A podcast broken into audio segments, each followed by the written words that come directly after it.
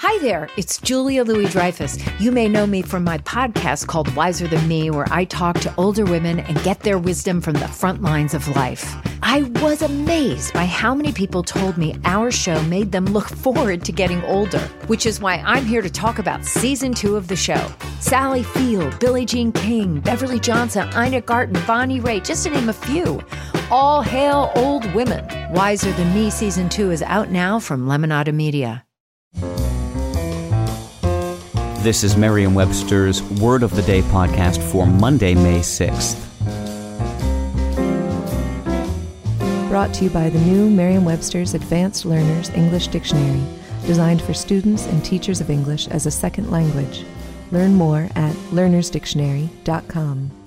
The word of the day for May 6th is troglodyte, spelled T R O G L O D Y T E. Troglodyte is a noun that means a member of any of various peoples, as in antiquity, who lived or were reputed to live chiefly in caves.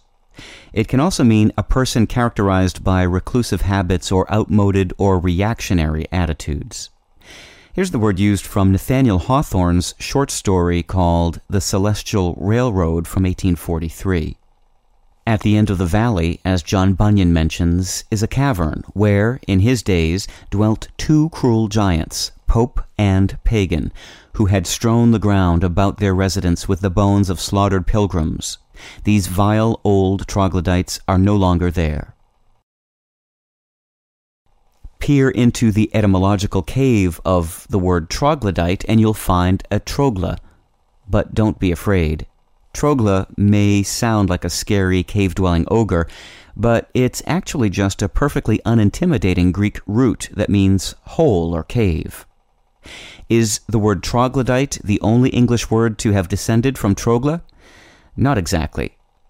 Troglodyte and its related adjective troglodytic, meaning of, related to, or being a troglodyte, are the only trōglē offspring that are widely used in general English contexts, but another trōglē progeny, the prefix troglo, meaning cave dwelling, is used in scientific contexts to form words like troglobiont, meaning an animal living in or restricted to caves. I'm Peter Sokolowski with your word of the day. Visit the all new learnersdictionary.com, the ultimate online home for teachers and learners of English.